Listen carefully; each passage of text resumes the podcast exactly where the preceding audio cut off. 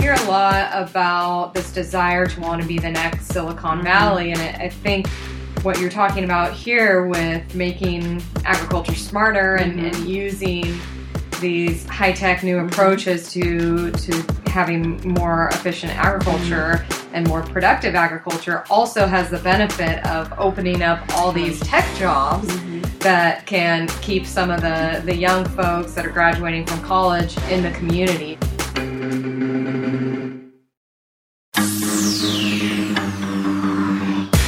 Welcome to Infinite Earth Radio. We believe that in a world of finite natural resources, a smart and sustainable future is only possible by lifting up people and unleashing unlimited human potential. Infinite Earth Radio will not only help you learn from bright visionary civic leaders who are building smarter, more inclusive, and sustainable communities, but you'll discover how you can bring these ideas to your community. And now, here are your hosts, Mike Hancox and Vernice Miller Travis. Welcome back to Infinite Earth Radio, where we talk with thought leaders and change agents who are transforming the future by building smarter, more sustainable, and more equitable communities. This is your host, Mike Hancox, and with me today is Kate Meis, the Executive Director of the Local Government Commission. Hello, Kate. Hi, Mike. Thanks for having me. Kate, I'm really happy to announce to our listeners that you have agreed to be a regular co host on the show. You've done a few of these shows with us, but now you're going to do one or two of these a month with us going forward, so I'm excited about that. Yeah, me too. I'm looking forward to it. I think as as folks know, we produce the podcast. Skeo produces the podcast with the local government commission. Uh, you guys have been you've worked with us on the show from the very beginning, and um, so I'm happy that folks are going to have an opportunity for you to have more of a presence on the show. I have always found you to be one of the more knowledgeable and thoughtful people about issues affecting local government and sustainability and equity. Do you want to share a little bit about the Local Government Commission with our audience, uh, just to remind folks what the Local Government Commission is all about? Sure, I'd love to. So, the Local Government Commission is based in California, out of Sacramento, California, but we're a, a nationally recognized nonprofit organization. We've been around a little over 35 years. We have a network of over 700 local government members, and we really fill a unique space at the nexus of local government leadership, smart growth innovation, and environmental stewardship. So we work in a few different areas. We connect leaders through large events. We advance local and state level policies around smart growth and livable communities and we implement solutions around climate change, energy, water, and healthy community design. And for folks who want to learn more about the local government commission, how would they where would they go? To our website at lgc.org. Fantastic. And you guys have any you guys do a lot of stuff, a lot of events. So any upcoming events that you want to uh, give a plug to? Sure, we have a, a, couple upcoming events. The the closest one to now, uh, the one that's most rapidly approaching, is our statewide energy efficiency conference. So our our SEEC forum, June fourteenth through fifteenth in Fresno, California, and that really is the preeminent energy efficiency conference in California. We'll have a little over 300, 350 uh, local government staff working on energy efficiency issues there. So that'll be a, a, good one to attend, especially if you're a local government in California. And then we have our new Partners for Smart Growth conference. That one's not coming up until next year in February, but we just announced that we will be in San Francisco next year, February 1st through 3rd. So I'm really excited about that. And this is a, a national conference that brings together an average of 1,200 practitioners from all over uh, the U.S. that work from public health to public safety. Um, we have equity groups there. We have tribal leaders. It's a, a, great, diverse mix of leaders and practitioners that come together to work on smart growth. Yeah, and that's a that's a great conference. We'll be plugging that throughout the year, and, and we'll make sure that we'll probably be doing a series leading up to that conference uh, later this year, beginning of next year. So. So, Kate, today, so we're going to be doing a, a, podcast this week and next week, and I, our topic is broadband access. Uh, do you want to share with folks a little bit about our two guests and, and what we're going to try to talk about this week versus what we'll talk about next week? Sure. So we, we have a, a couple leaders that are working on broadband access, uh, an increasingly important issue for community leaders from everything to telehealth and telecommuting to environmental initiatives that they can access through smart cities and smart buildings and agriculture. So we have a, a couple folks that are going to be joining us. Trish Kelly from Valley Vision, the, the vice president there, will join us to talk about the initiatives she's been working on in the, the Sacramento region and throughout the state to really close the digital divide and to ensure more access for broadband across the, the region and really the state. So she'll talk to us about some of those issues. And then we're really pleased to have Assemblymember Cecilia Aguiar on with us as well.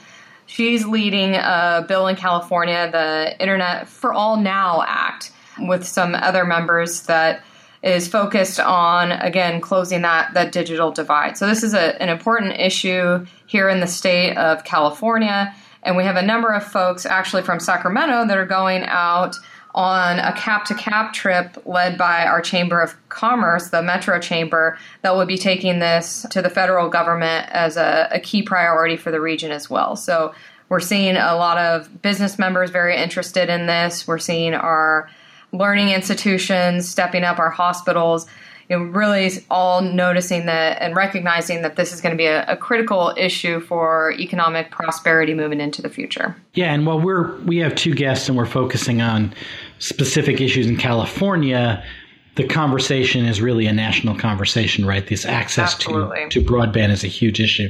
And I think it's um it'll be interesting to see what the assembly woman has to say about what's happening in Washington right now. It's kind of an interesting dynamic going on, right? So I've heard people talk about access to the internet broadband being a, a more of a civil right and and where we don't have access is largely the worst places are rural areas in this country, right? And this administration really ran in support of those areas, but at the same time, their most recent budget proposals have been about kind of cutting subsidies for infrastructure to or and programs to more rural areas. So I mean, one of the reasons we don't have broadband in rural areas is because there's not as many people there and there's a pretty big cost for the infrastructure.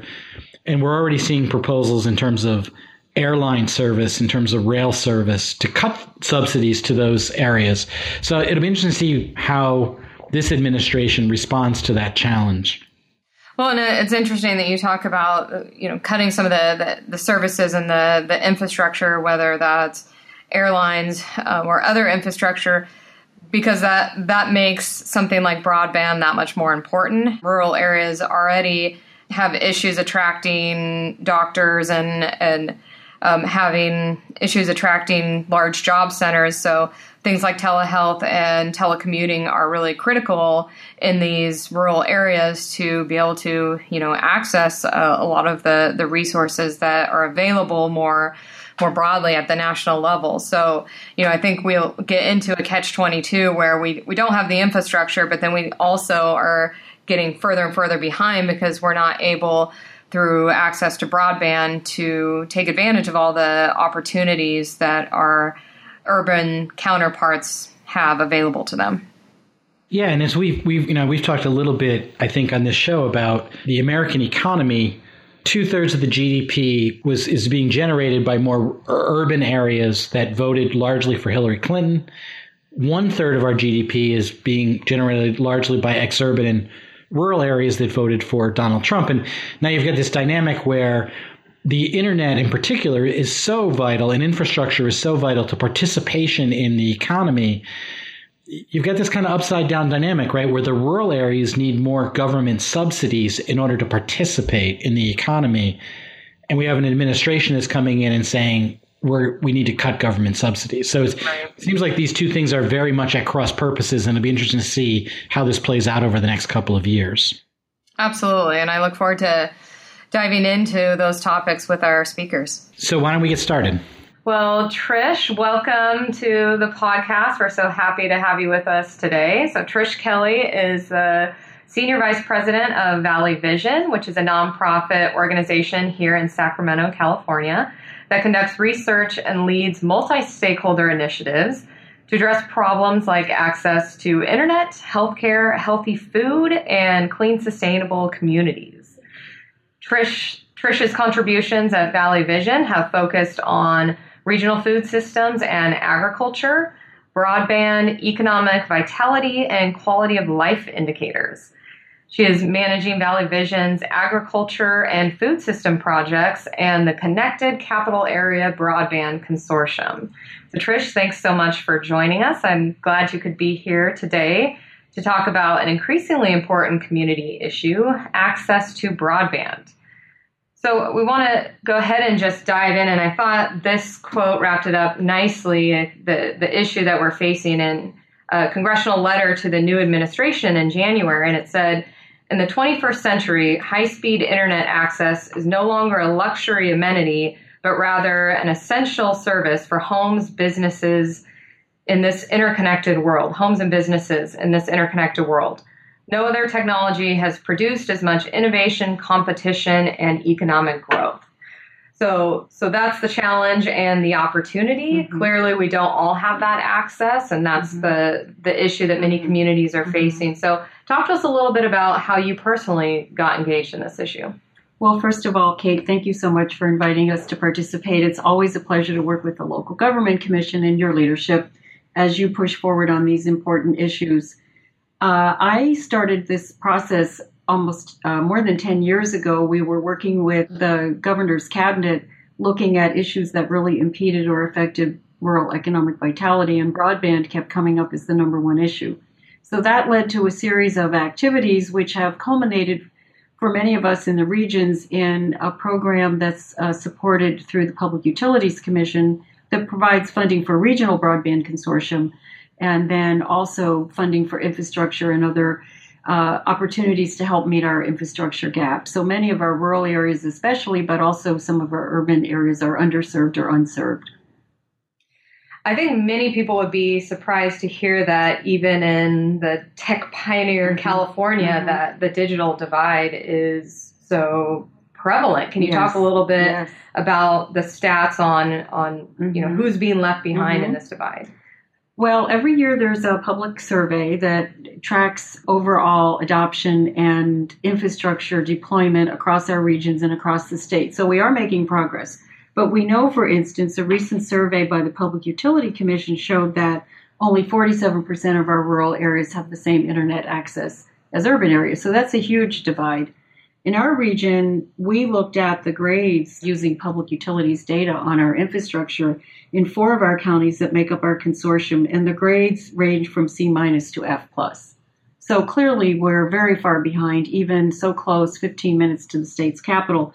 We estimate that 15,000 households are underserved and more than 21,000 households are unserved, which is 90,000 people just in our region alone. And so when we talk to a lot of funders and people in the field, they're astonished because they really believe that California is like Silicon Valley in all ways and that we have access and adoption everywhere, and we don't. So that's the mission of our broadband consortia and partners like the California Emerging Technology Fund to really help not only bridge this gap and make sure everybody has equal access to opportunity, but that we're driving new technologies and we're leaders in this field. That's great. And you brought up underserved, and I've been mm-hmm. hearing about this emerging population, mm-hmm. new definition of underserved mm-hmm. or underconnected mm-hmm. residents. Can you speak to what exactly that means? Underserved might mean that you don't have enough competition in service, so your service might be unreliable, it might be too cost prohibitive, you might not have access to the technologies that you need to connect. You you could maybe you're connecting by a cell phone, but you don't have access to a computer. So you can't write a paper for school on a computer, or it's very hard to do a job search, or it's very hard to get healthcare services online. So we have a lot of variations of what underserved looks like. Yeah, and you you were talking about the rural urban divide, and we know mm-hmm. there are urban areas um, with pockets of, mm-hmm. of, of, people that are underserved or mm-hmm. underconnected you know, beyond the density level mm-hmm. and the, the geographic nature, there are pockets of certain community mm-hmm. members that have higher rates of being underconnected Mhm. or underserved. Can you Mhm. talk about what that that looks like in terms of the demographic breakdown? Yes, the data shows through the PUC and other surveys that the hard to serve markets or the underserved markets include high levels of poverty, economically disadvantaged, people who have disabilities, communities of color. So, and then we also have challenges in some of our older neighborhoods and our kind of industrial parks or job centers. Those are areas that didn't have forward leading broadband infrastructure. So while the PUC focuses on households and access, we're also looking at businesses and community development. So we're finding that that's that's a very important target area as well, and that helps a lot of small businesses and minority-owned businesses to compete and to have access to the same tools. But as an example, in our neighborhood here in Sacramento, we are working with the community. It's a low-income housing project, and there are 700 households there, and 40% of the households report that they don't have access Wow. to just basic needs to get connected. So they don't also have access to transportation or access to jobs, so they're falling further behind. It's Mhm. really like a it's a civil rights issue almost in terms of equity and access. So we're working in that community on a school to home project where we're helping to connect the children in the school and the teachers with technology, but then also the families get connected, and then that benefits the whole community.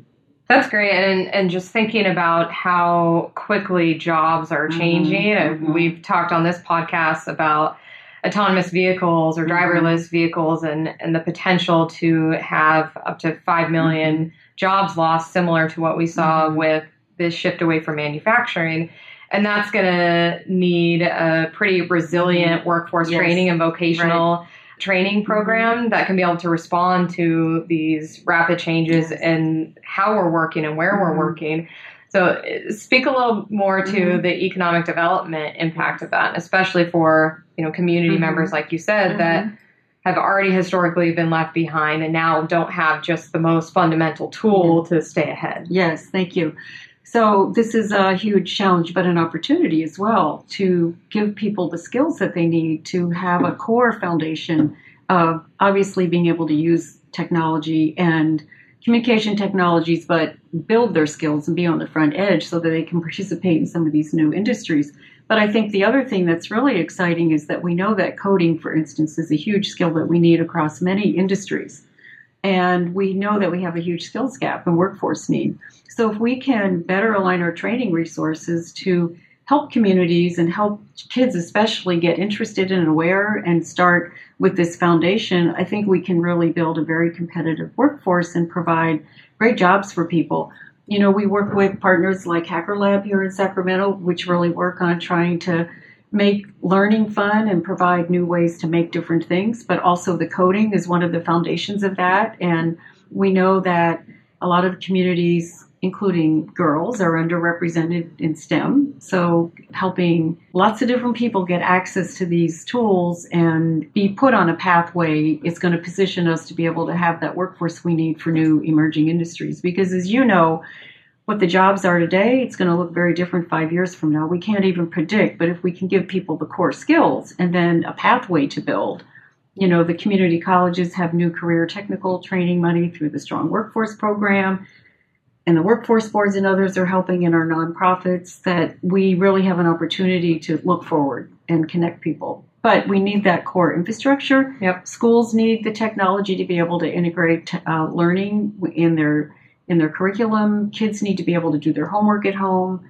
You know, you've seen pictures of kids in rural areas sitting outside a library in the afternoon because even if they have internet at school and a device, they can't use the device at home because they don't have broadband. So it's actually a huge competitiveness issue for us as well. Mm-hmm.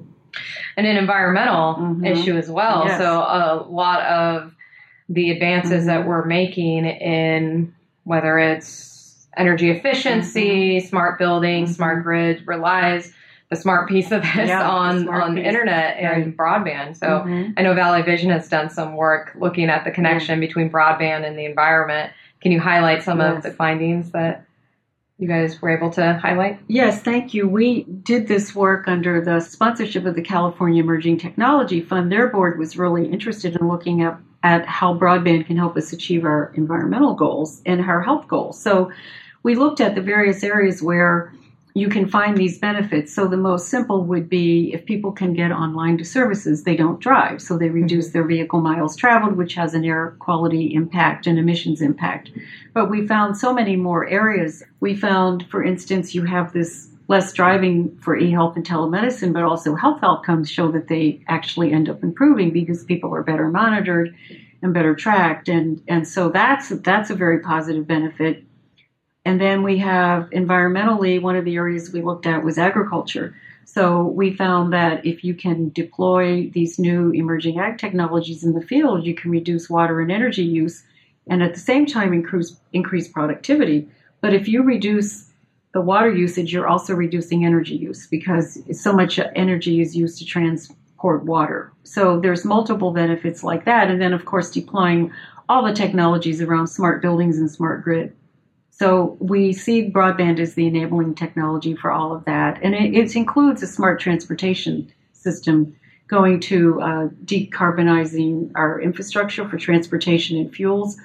All of these things need broadband for communications and the, the technologies that allow you to deploy these cool technologies that we are developing. So we think there's a huge environmental impact. And this is another area that we want to explore about how you can measure and monitor. So, just on the ag side, we have a project now in Yolo County, and we're partnering also with Fresno State in Fresno County to document how farmers are able to achieve these environmental and economic benefits by being able to test and pilot these technologies. But we're documenting also where we don't have the broadband access. And so, what's really become clear been working through this ag tech pilot. It's not just on farm; it's it's in the communities, it's the businesses that serve the whole supply chain of farming. And right now, a lot of farmers in our rural areas, say down in Clarksburg in the Delta, they have to drive to a Starbucks to upload the data that they need to report to the state on how they use pesticides or uh, other kinds of usages, or if they want to connect with their markets, or if they want to upload the data that they've been collecting in the field about how when they should water more efficiently. So I think that there are so many ways that we can benefit from all of this. And again, making sure that none of our communities are left behind is really an important priority for us.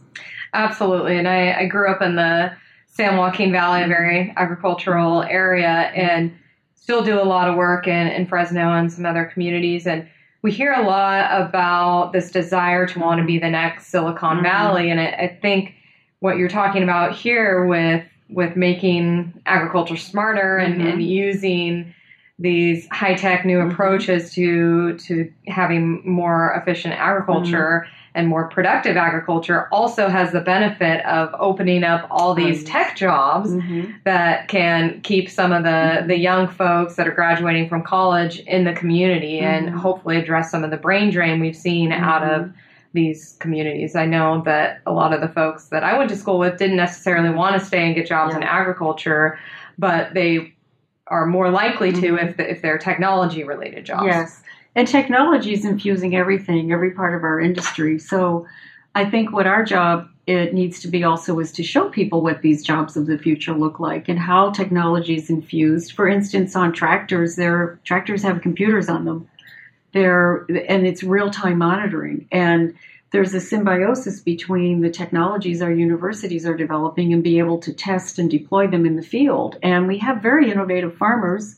So it's kind of the nexus of bringing this all together. And we have a gap in our uh, our next generation of farmers. The average age of a farmer is 58 years old. So a lot of the younger farmers that we're working with tell us you know labor is going to be an issue too. So we need these new technology tools to be able to not only farm, but to be leaders in the global food challenge as well as feeding our own community. So it's our Silicon Valley esque approach is that we want to be the leaders. We are the leaders in so many ways with ag and the whole value chain of processing. Let's keep that innovation going in being able to deploy and test and use these technologies to make our agriculture the most sustainable and prosperous in the world. Absolutely. And help our communities because, like you said, this then affects all the jobs that are in the communities that support the tech sector and the ag sector. So, uh, how do we how do we get there, Trish? What what are some steps that we can take mm-hmm. either as a local government mm-hmm. leader or as a, a community member mm-hmm. to position our communities mm-hmm. for these opportunities? Well, there are a couple of strands. One is to make sure that we have continued public investment in helping do our regional planning to identify these gaps and opportunities and then make sure that we have the infrastructure funding to get the core pieces that we need in place to deploy. So you may know that there's a bill, AB 1665, that's being heard in the assembly this week, actually, and there are more than 70 partners and communities, including many local officials, local elected officials across the state. And this is a huge priority for for all of us, the consortia. There are about 15 broadband consortia across the state, and they they include community members, hospitals, schools, workforce boards, nonprofit housing, and local governments. Local governments are the foundation of our consortia. So we are responding to the needs of our communities through this process to make sure that we have continued investment through the California Advanced Services Fund, which um, is then provided by the PUC. The other area that's huge, I think, is in our workforce. So we have new community college funding for career technical education. So we're really trying to build both looking at the food and ag, but also the information communications industries as ways to get training. And so this is a great thing that community colleges has more money for maker spaces. Maker spaces are a great way to get kids from earlier grades and high school, tracking into the community colleges and getting these skills. So it's really making learning fun. It's making learning accessible and it's showing you how you can have real time, solve real time challenges.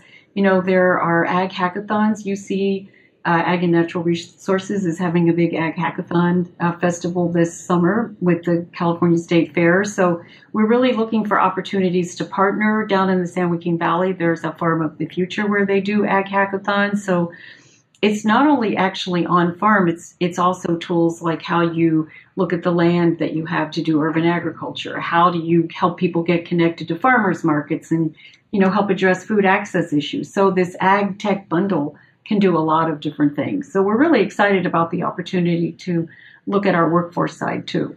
Great. So, are there some specific steps that your average mm-hmm. resident could take? Would I be mm-hmm. asking for a dig once policy, mm-hmm. for example, or yes. would I be asking for Wi-Fi in public spaces mm-hmm. or connected to new mm-hmm. street lights? I mean, what are some just basic steps that we should be thinking about asking from our community leaders. Yes, and I think what we'd love to do, of course, as we've discussed, is work with the local government commission to really look at some of these new innovations that are happening because it all manifests itself on the ground in the community. So one of the things we've looked at is kind of the planning tools and the ordinances local governments have for things like trenching. If you do a project like a, a road project, are you looking at that as a way to put conduit for your fiber in? So being very thoughtful and making sure that we have those policies in place and asking developers if you're putting a new housing project in or you're retrofitting a space and you're opening a trench is broadband conduit there and can we add that? Sometimes local governments can even monetize uh, revenue from leasing the infrastructure that they do have in place to to potential users. I think we also need to make sure that we are documenting as best we can the speeds that we have in the community, the number of providers. I say reach out to your telecommunications providers, partner with them, find out where they're planning to do new investments, and can you partner with them to make sure you're hitting some of your underserved or unserved areas. I think another area that's really important is to look at your um, schools and hospitals and look for opportunities to collaborate with them as anchor institutions? Can you be building out from those communities, or do the schools especially have the access they need?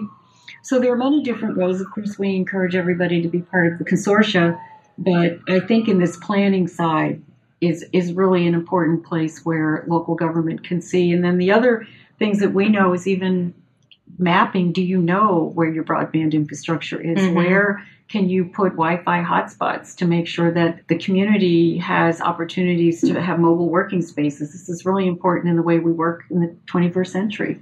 Wi-Fi enable safe, secure hotspots that create community for people too and help entrepreneurs and people that want to connect in different ways. I think the the interesting opportunity here, in addition to all the other things we've discussed, is if we can work with our community leaders to figure out ways to make high speed internet more widely available, yes. it's also a tool that you can then use to engage citizens Absolutely. with government in a better Yes. way to make Yeah. that that e-government connection. Mhm. A lot of local leaders are opening up, you know, open data portals to share information about where community resources are Mm-hmm. going or you know anything from crime statistics to you know streetlight Mhm. information Mhm. so it's also a way that then you can really engage the community in a much more robust fashion. Yeah, it makes information so much more accessible and so much more timely too because I know in like here with the city I can go online to the 311 and post something and I get a response within 24 hours. And it just it's so much more efficient for government too. It saves money it increases transparency and just pushes information out. It makes people feel more connected. They can see what's happening in their community. And I think that's another really important overlooked aspect of Mhm. why broadband is so important for everybody to have that same capability. So I think also government can be looking at um, the kind of funding and resources you need if you have gaps in your infrastructure. Be looking to that future, even if you have good capabilities now. Technology is changing so fast in the way we use technology that it's if you think of it as a sort of a superhighway, we're going to need to increase way more than what we have. So be planning for the future as uh, we were in an ag tech meeting and somebody said, don't be planning for megabits, be planning for gigabits. And that is going to signal to people that your community is a smart community. You're investing for the future, and people want to be in that place where people be, can be connected and know that that thinking of this as a critical infrastructure is really on the minds of the planning leaders. And I think so. Looking at tools like enhanced infrastructure financing districts, getting yourself ready for how you can deploy infrastructure is another Mhm. important aspect for the cities to consider. Great. Well, thank you so much for joining us. Is there any last takeaway that you want to leave folks with? So, Trish, maybe you could also share with people where they could learn more about your work. You can go to valleyvision.org and we have information about our broadband consortium. If you go to the California Emerging Technology Fund, which is cetfund.org, you'll find a lot of information about the various initiatives and ways that cities can be engaged. This uh, CETF has a toolkit for planning ordinances and other innovations that local governments can look at. And we'd be happy to provide any information for people too to help you get connected to a consortium in your region. Great. Thank And- you, Trish. Yes, and the PUC, of course, has information as well. Okay. Thank you so much for the opportunity. Yeah, this is such a rich topic. Thank you so much, Trish, for your time. Oh, thank you. Kate, this is um, such a great topic, and I'm I'm really looking forward to our conversation next week with the Assemblywoman. But we, I think we decided we would close these shows out with each of us sharing a little something we're seeing in the news that's caught our eye. So, anything on your uh, radar screen that's of interest? Yeah, so this weekend thinking about the multiple things going on Earth Day, the marches for science that we saw popping up in cities all over the world. And, you know, I think the fact that for me personally, I was spending Sunday um, participating in the final vows for my sister in law, who was taking her final vows as a sister in the Verbum Dei Catholic Church you know, really got me thinking about the connection between faith and politics and, and science. And I saw an interesting article that came out a few days ago that led with the title Evangelical Leaders Find Climate Change Message a Tough Sell. And it talked about this connection um, that we started this episode with between voters in more rural conservative leaning communities um, and, and in particular evangelical christians. Eight in ten voted for donald trump who is has proposed of course cutting the budget for the environmental protection act and you know has not been someone who's been willing to acknowledge climate change and in, in fact the opposite has has called it a, a conspiracy and has fought to um, eliminate a number of the steps we've been able to take on climate change so you have you really have this disconnect with the evangelical Christians who are supporting Trump and his movements against environmental stewardship and many of the the components that the faith community really stands behind. So I, I just think it's a, an interesting opportunity to think about how we can, you know, better make the the connection to the tenets that the the faith community feels so strongly about. Um, you know, taking care of community members that need it the most, and taking care of you know the environment as environmental stewards. And, and this article quoted um, Reverend Mitch Hescox from who's the president of the Evangelical Environmental Network, which has 80 organizations and 3 million Christians as members. And they, he talked about evangelicals voting for Trump for a, a, primary reason, which was to put someone on the Supreme Court who would overturn Roe versus Wade. And and his point was, you know, we need people to see that pro life isn't just about abortion, but it's really about all life. And so, how do we think about, you know, being pro life as about improving air quality in poor neighborhoods and improving the, the health of children and the people that are already on this planet? So, you know, it just got re- me really thinking about this large opportunity between faith and, and climate science, really. Um, there's a great piece that ecoAmerica did. They've they've got some messaging and a, a guidebook called Let's Talk Climate, and they've worked with these different groups. I'm on the local government group, but they also have a, a faith community group, and so they've got some interesting guidance for how to particularly connect with this issue with the faith community. So something that we're definitely going to be thinking more about at the local government commission to really bring on, you know, a, a new level of connection between the faith community in, in the areas we work and our climate science work. Well, your what your observation actually just totally changed my observation. I, I need to share with you. Have you have you been watching the? Um, have you seen the series, The Year of Living Dangerously? No. So, The Year of Living Dangerously is I, have been touting this to everybody. It's a, a series that is being executive produced by James Cameron and Arnold Schwarzenegger uh, for National Geographic. And they're in their second season, and it's incredibly well done series about climate change, and it, it hits on science issues. It, it it brings in kind of celebrities. Arnold went out and was out with the uh, forest firefighters in California, telling their story and connecting it to the bigger picture. But in one of the first episodes, they focused on a woman who is a minister in um, in an evangelical community in Texas that's been really incredibly hard hit by climate change, where the local agricultural facilities have closed down because of climate change, and it, it, follows her and her communicating to her congregation and to other people. It's kind of become her mission. How do I communicate that faith and science are not in competition with each other? Right. And that, so I highly recommend the series, and you may want to um, watch that, that episode in particular about how to communicate to the evangelical community. That's great. So, Kate, thank you so much. I'm excited that we're going to be working together, and thank you all for listening. We look forward to seeing you next time on Infinite Earth Radio.